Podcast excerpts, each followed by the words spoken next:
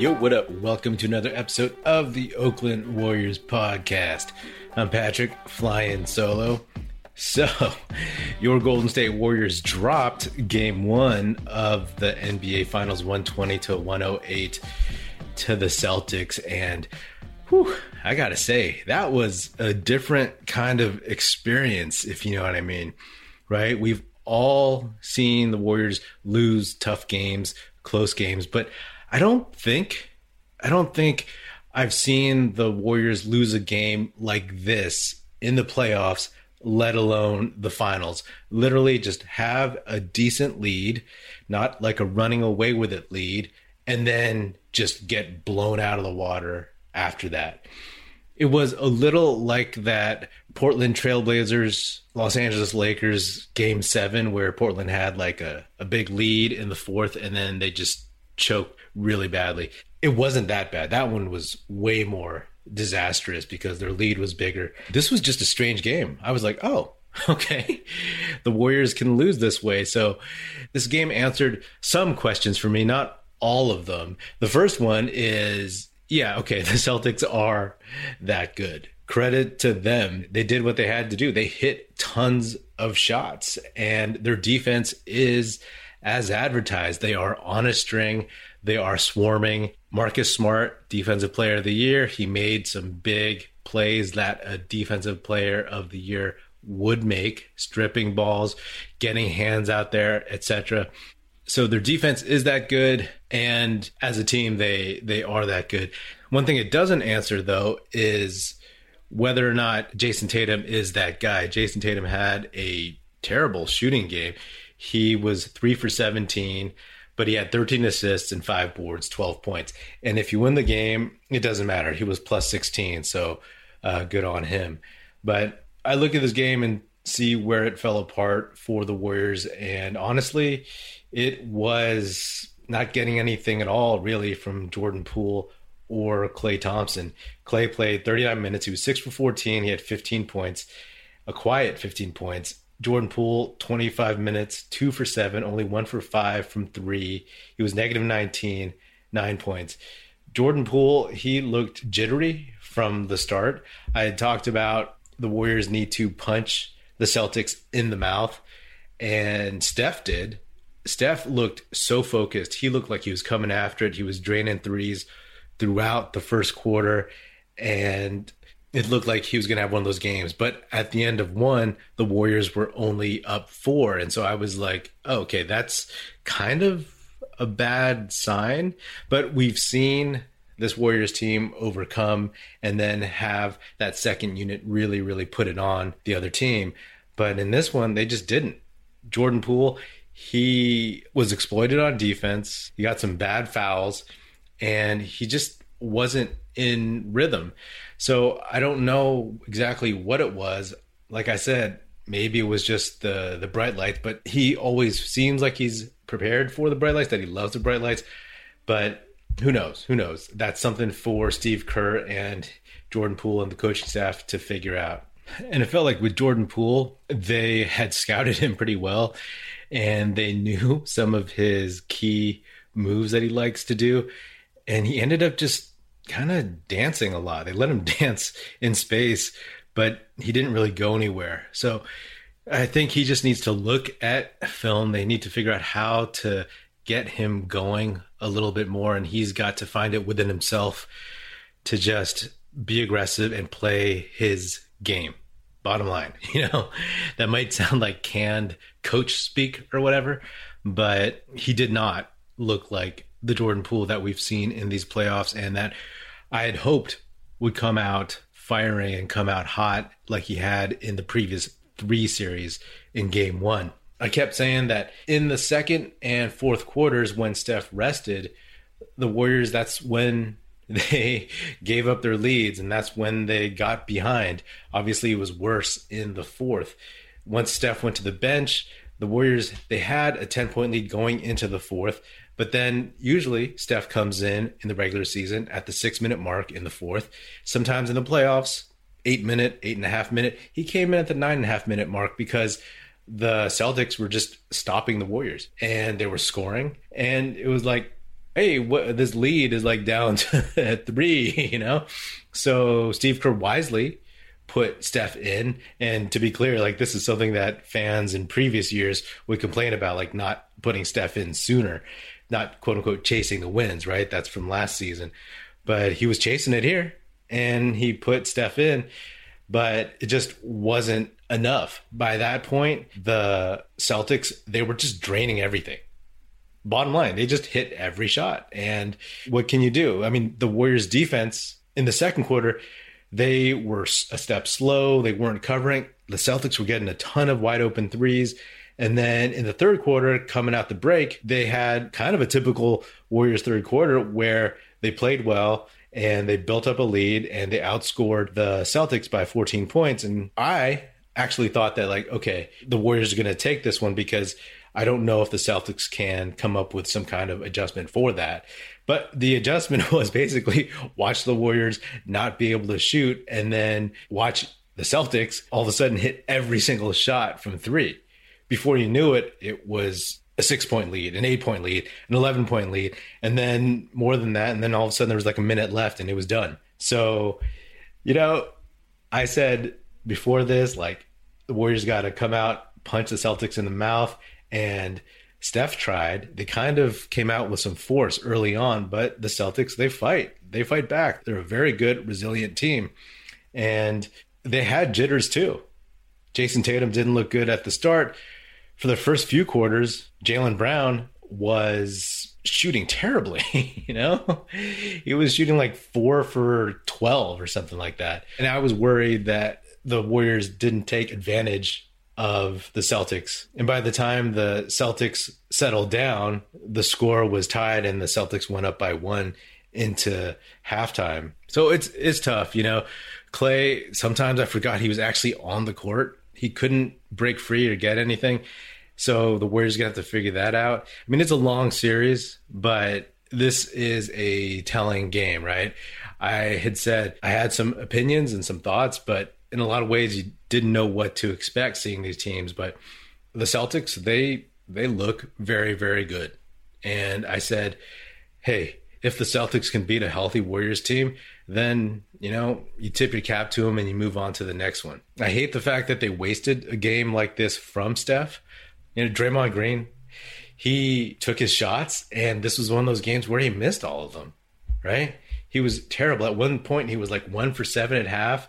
I think Jordan Poole at half was one for four. And then Draymond ended up two for 12, 11 boards, four points.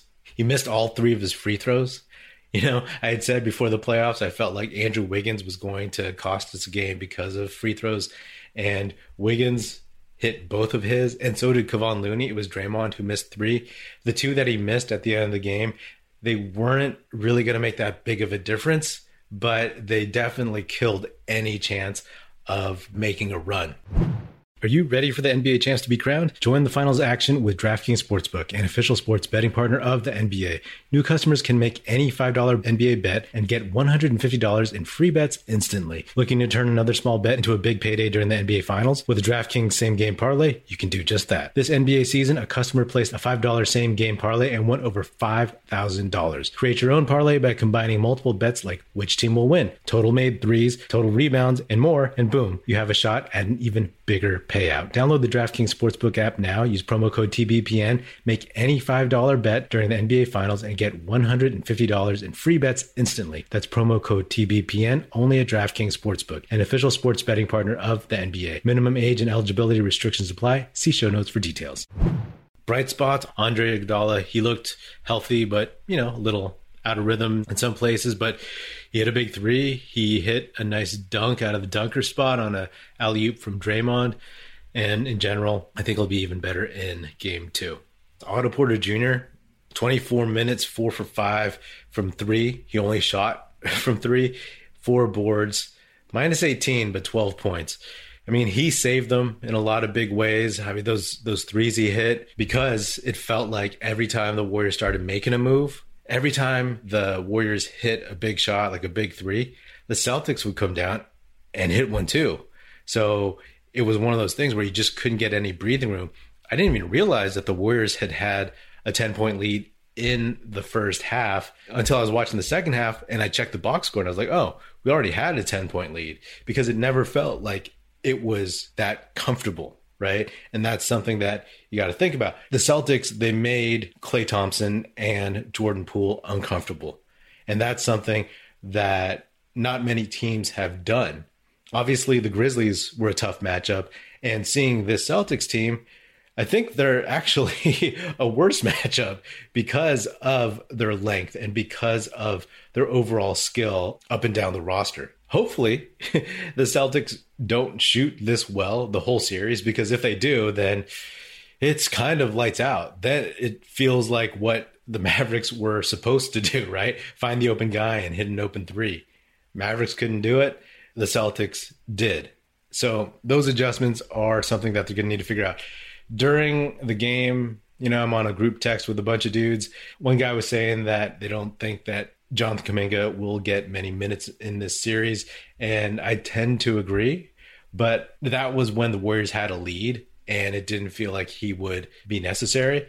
I don't know. Maybe he will. Maybe he won't. I guess what I'm saying is like if Poole is like this the whole series, then you might have to sit him in favor of Gary Payton, in favor of Andre Iguodala, in favor of Jonathan Kuminga if you need a bigger, more athletic, longer body out there. Because what the Celtics are, what people had said ahead of the series, is that they're longer and more athletic than teams the Warriors have faced, like the Grizzlies, like the Mavericks, right? So that clearly bothered them. Whereas on the defensive end, once there were breakdowns, he just had open Celtics standing there shooting threes. You know, Wiggins did an admirable job trying to chase them down and everything, but he just couldn't do it. I mean, Wiggins in general, he was great. He showed up, he came to play. He played 35 minutes, eight for 15, only two of seven from three. Like I said, he hit his two free throws, five boards, minus 11, but he had 20 points.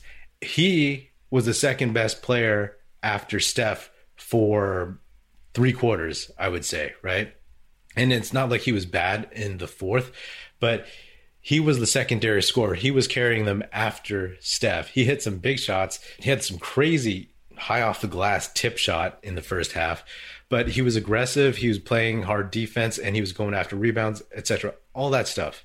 But if he's going to be your secondary scorer, we know that he can't really, really, you can't count on him to sustain that for the whole game, right? Not taking away anything from him, but they're not, they're just not built that way. He's not built that way. He could do it potentially here and there, but he's not somebody that you expect. If he scores 15 in the first half, you don't expect him to score 15 more in the second half or anything like that. So again, that's where the lack of Klay really having an impactful game and Jordan Poole having just bottom line just a bad game, a bad game. All the stuff about them attacking him on defense was true. He gave you a little bit on offense, but just not enough, right? Getting to the line is what he needs to do. He hit four free throws in the second half, which was huge, and I thought that would unleash him a little bit. But just on the defensive end, he looked uncertain he looked overmatched. This is not an overreaction and just saying like, oh, Klay is trash, he's washed, or Jordan Poole is trash. But these are things that they didn't do well in this game. And so moving forward, you have to figure that out because most likely Jayson Tatum is not going to shoot this terribly the rest of the series, right? Like I said, also, hopefully that also means that the Celtics won't shoot this well from three 21 for 41, 51%.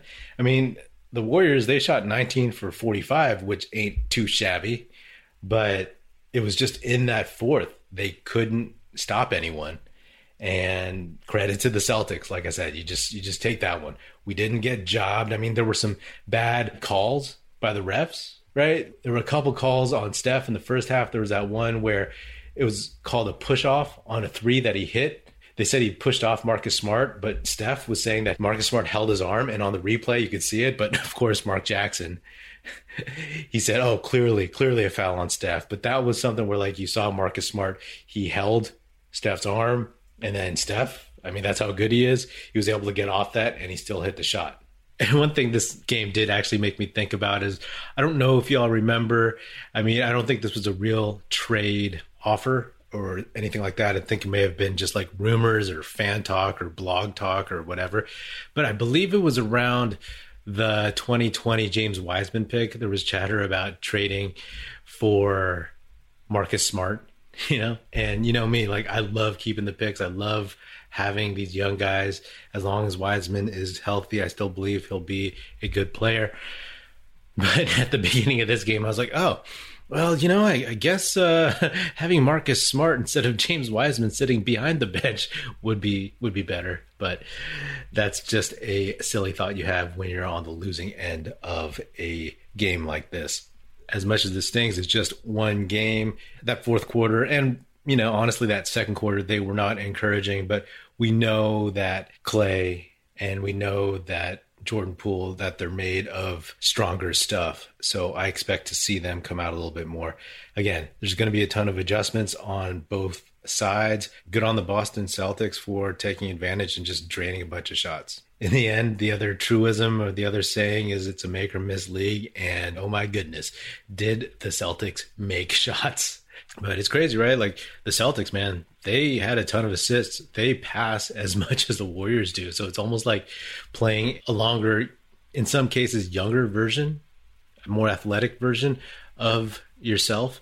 Anyway, next game's on Sunday. So there's going to be two days worth of media frenzy talking head hot takes and all that jazz. I will probably lay low and get some other more productive work done because I want to forget this one just as much as y'all do.